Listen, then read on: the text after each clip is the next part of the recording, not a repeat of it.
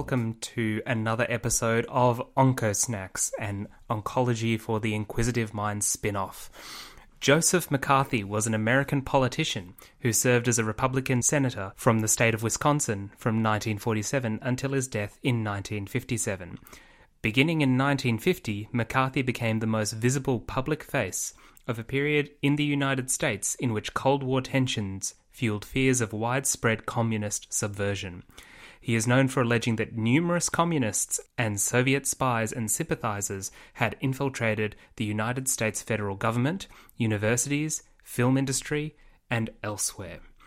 And Josh, unlike most of my slightly wacky introductions, this actually has some very minor ref- uh, relevance to our current topic, which is immune mediated pneumonitis. And Joseph McCarthy is the example that I frequently give patients of a particular vintage when I'm trying to get them to visualize the concept of immune mediated side effects. And the reasoning behind the simile, Josh, is that when immunotherapy works, it works fantastically, and the toxicity is frequently very minimal. However, when immunotherapy stimulates the immune system to a unhelpful degree, much like Joseph McCarthy was seeing communists on every street corner, the immune system starts seeing cancer where there is in fact none. And this is how we get the very broad range of side effects collectively known as immune mediated adverse events. Your introduction took my breath away, Michael. And we're back to lame puns. it's all right. Josh is on call today, so he's very tired, so we'll excuse him for that one. but pun. yes, but yes, we are talking about immune mediated pneumonitis, which is a fairly common and frequently quite severe side effect of immunotherapy. So, Josh, would you like to take us in with a bit of an introduction? I would love to take you in with a bit of an introduction, Michael. Pneumonitis has become more prevalent, mostly in the context of increased use of immunotherapy, um, consisting of PD-1 inhibitors, PD-L1 inhibitors, and CTLA in 4 inhibitors. You might recognize the following names, such as nivolumab, pembrolizumab, ipilimumab, atezolizumab, durvalumab, avelumab. The list goes on and on and on. Pretty much anything ending with a mab in oncology, you can guarantee it's an immunotherapy. That's exactly it. And you know, with over 50 immunotherapy agents currently under research, this is only going to become more and more common. You might be asking now, what, how common is this, Josh? How worried do I need to be? So, a meta analysis containing 26 studies found that the overall incidence of immunotherapy related pneumonitis was about 2.7% for all grades and 0.8% for grade 3 or above. But Josh, is that reflective of wider practice, or do we think that the incidence is actually higher? Well, it's interesting that you say that. I think the original research and studies showed quite high incidence of pneumonitis, but over time we've got much better at managing this. And I think probably the incidence is somewhat a little bit less. I don't think it's significantly less because we definitely do have patients regularly that have pneumonitis and we have to manage this. And I think it always has to be that differential in the back of your mind when someone comes in with shortness of breath.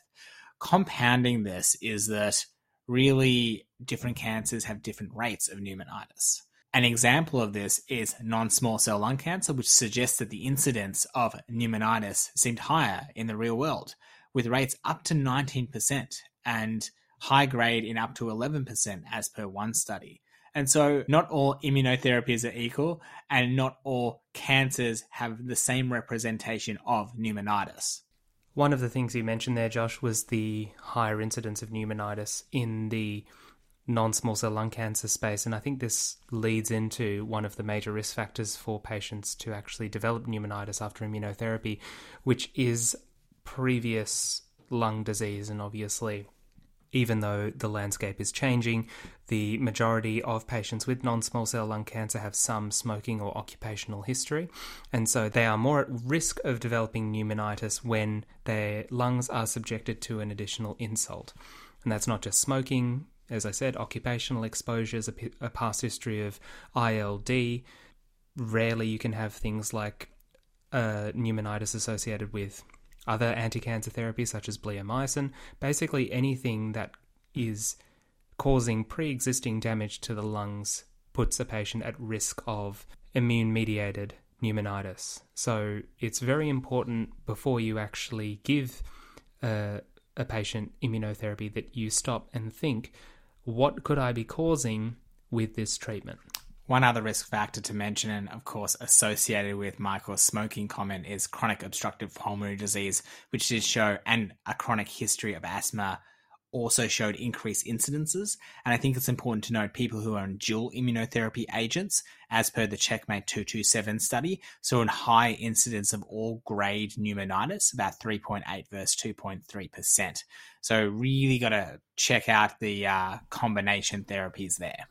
But if you're choosing one immunotherapy as the main driver, it's PD1 and PD-L1s, isn't it? I think the incidence of pneumonitis associated with CTLA4 inhibitors, which is predominantly ipilimumab, is actually fairly low. It's interesting you say that because I did a bit of reading, Michael, that said people who do have pneumonitis on CTLA4s are generally never retra- re-challenged. I don't have the background as to why that's the case, but whereas sometimes in the context of PD-L1s, they are actually re-challenged. I think before we sort of get too far into the weeds, I might just mention uh, a couple of things, uh, and I'm going to be giving many of our listeners who have recently come through their written and clinical physicians exams PTSD. Um, but I'm going to mention uh, the most common patterns of pneumonitis because oh, yes, no. and, and Josh is is right there with our listeners uh, in his suffering. But the main reason is that the pattern of pneumonitis that you see on imaging can potentially help with the um, w- with your differential. Uh, so the two most common manifestations of immune mediated pneumonitis are organizing pneumonia and non specific interstitial pneumonia. That's a pretty good uh, summary, Michael. Um, and and I will not say any more. Don't need to worry about. no, no, no. That's really good. Uh, so we will link some descriptions of these articles that we've gone through, just because understanding the imaging and what it means is important. But things like honeycombing and ground glass opacity for anyone sitting exams really important stuff. Track and traction bronchiectasis like tram tracks, and of course symptomatology. The highest one that Michael mentioned, dyspnea, which is about fifty three percent, followed by cough at thirty five percent and fever at twelve percent. Again, I think we just in the context of time, Michael, how would you investigate someone that you thought had pneumonitis? I think the first thing to do is gain some imaging and it's important to note that a chest radiograph or a chest x ray is generally not thought to be sufficient for the diagnosis of pneumonitis. So you need a CT scan, usually a high resolution CT scan, because that enables you to visualize the ground glass opacities, the whether the subpleural space is involved, because that is a differentiator between organizing pneumonia and NSIP. Um, and so getting some imaging and having a very low threshold to image people who are on or have been on checkpoint inhibitors because that's another quirk of this uh, side effect is that it can occur even after checkpoint inhibitors have been withdrawn. So getting having having it in the back of your mind, getting some imaging, and potentially if it's a little bit undifferentiated, for example, if the patient is having those low grade fevers, early consultation with your friendly neighborhood respiratory physician, maybe even a bronchoscopy to rule out infective causes, um, is very important. That's great. Mikey, one other question for the floor. Do you know what the average time from administration of immunotherapy to development of symptoms from a pneumonitis perspective is? I suspect it's about three months. You're pretty close. Median is 2.8 months, but I couldn't give it to you because it was 2.8 Uh, months. just just round it up. And but of course you got to give me that. Yeah, well, I'll give it to you. It also, it can range from two to twenty-four months. So patients who are on their treatment for two years can still get it at the end of their treatment. Other investigations you should think about include pulmonary function tests, and if your it might be a CT chest, but it might also be a high resolution CT, which has a little bit more detail with respect to what you'll find on the CT imaging. And of course, oximetry as well is very important in case they're sat- desaturating. So, Josh, how do we grade the severity of uh, pneumonitis that we suspect is related to immune checkpoint inhibitors? Obviously, we're not going to go through every last little detail. We'll put a link in the episode description as well as on our website. Um, but in general, how do you grade immune mediated pneumonitis? I guess it's how scared I am. No, that's that's not the right answer. um, so grade one is asymptomatic with radio radiographic changes only. So you've done a CT on a maybe it's a staging scan. They've got you know let's say melanoma and you you want to progress imaging or lung cancer, uh, and you found some you know reticular changes in the peripheries. Grade two is really generally mild to moderate new symptoms, so a new onset of cough or shortness of breath, symptoms worsening at baseline, and limit limiting instrumental activities of daily living. So things like I was making myself breakfast and all of a sudden I couldn't like put away the dishes. I'm doing a terrible Australian accent. I was gonna say I, I don't and then you move to grade three, so severe symptoms. So you get hypoxia in grade three, you know, really limiting self care ADLs. And grade four is life threatening, where they're just dyspneic in front of you and they're diaphoretic. And I actually had a patient the other week who I'm like, I need to send you to ED now. And we sent him there and we just, I, I had this suspicion. I'm like, it's either A or B and pneumonitis was the top of my differential. I think it's also important to exclude other potential differentials, Michael. Things like pneumonia or disease progression or fluid on the lung, but you always get that when you end up doing a CT imaging to be able to exclude those potential concomitant differentials. Your patient who had the grade 4 pneumonitis, did he have a terrible Australian accent? Uh, no, he did not. Only Josh, it turns out. Mikey. So we, we've diagnosed the person with pneumonitis, and I'm, I've called I've called a friend because I'm in the corner, really, really stressed. How how are you going to manage this guy's pneumonitis or girls? I love your inclusivity. So I guess again, the management depends on how scared you are. if if it's a patient who has grade one pneumonitis uh, that's incidentally found, as Josh said, then you can probably manage it conservatively. At the most, you're going to start them on some steroids, which are the mainstay of management of any immune mediated side effect. But you can probably hold off, you can work them up, you can go through all of the differentials that Josh mentioned, refer them to either a respiratory or infectious diseases physician, discuss it at an MDM. You've got time. Uh, and it often resolves purely by withholding treatment. So you might not even need steroids, you just give them a bit of a break. However, you do need to monitor patients closely in the early stages because obviously at the first sign of them getting worse you need to act to prevent potential potential deterioration.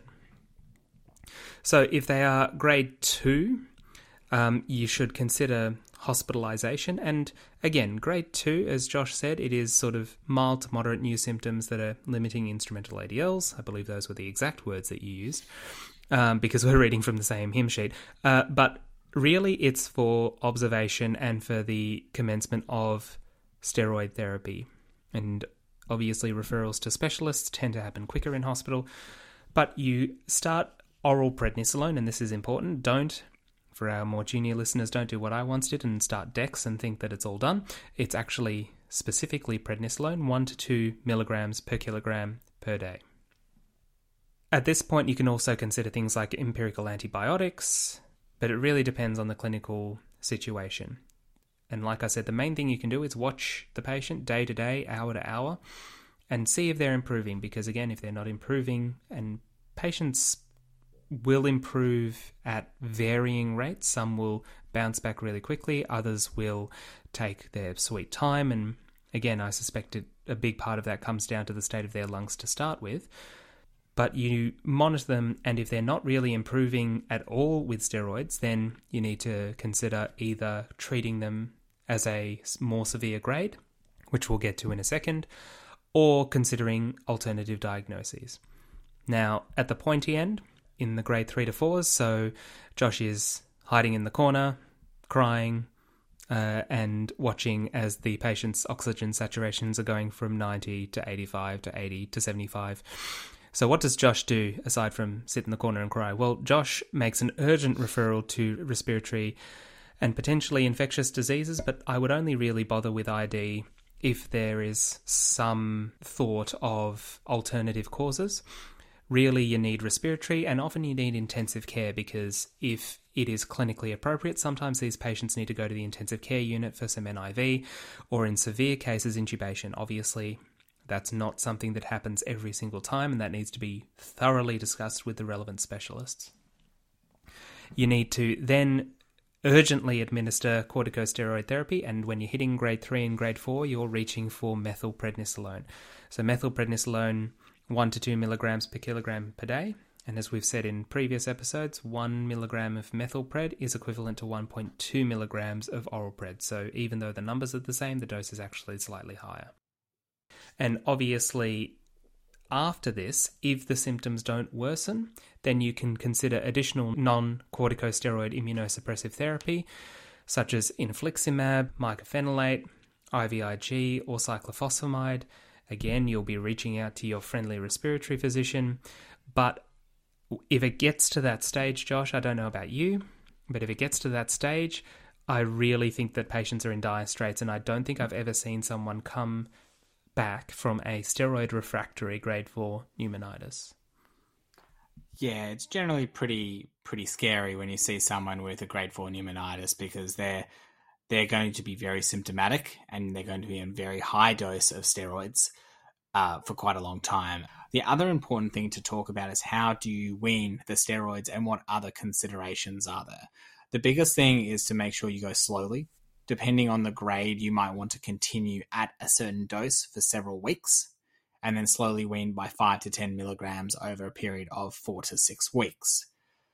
On the rare occasion, you can also have refractory, where you wean their steroids and then all of a sudden it flares up again and their pneumonitis comes back, of which you then become more inclined to rise, raise their steroids and then again slowly reduce something that is, I think, a pitfall for beginners is you've got to make sure that you cover them for PJP. In Australia, we use uh, Bactrim dual strength, most places probably three times a week or potentially twice a week, depending on your institutional guidelines, because saving them from pneumonitis but not from other things is potentially a bad look.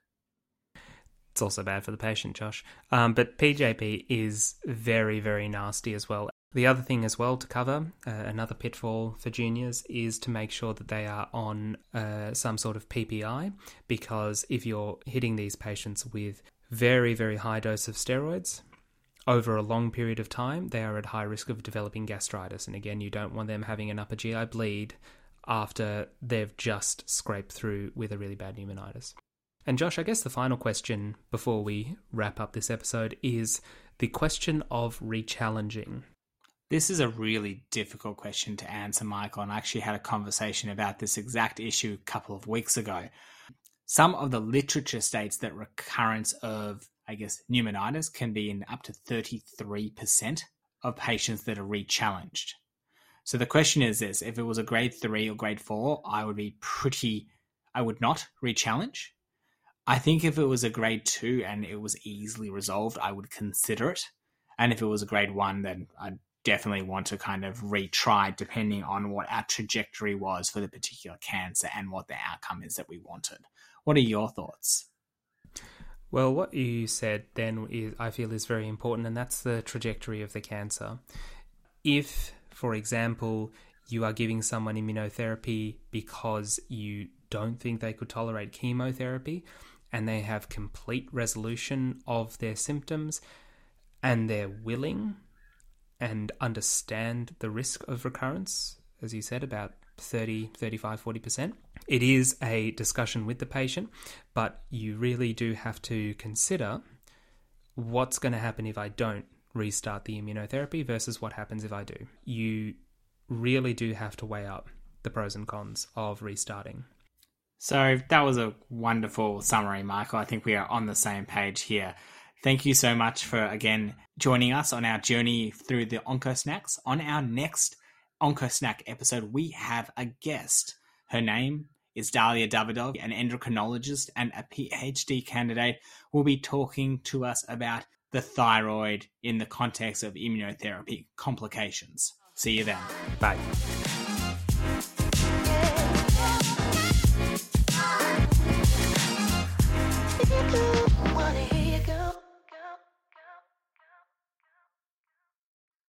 Thank you for listening to Oncology for the Inquisitive Mind. You'll find previous episodes on our website, along with weekly posts, resources, and links to our Twitter and LinkedIn pages. Check it out at inquisitiveonc.com. That's inquisitiveonc.com.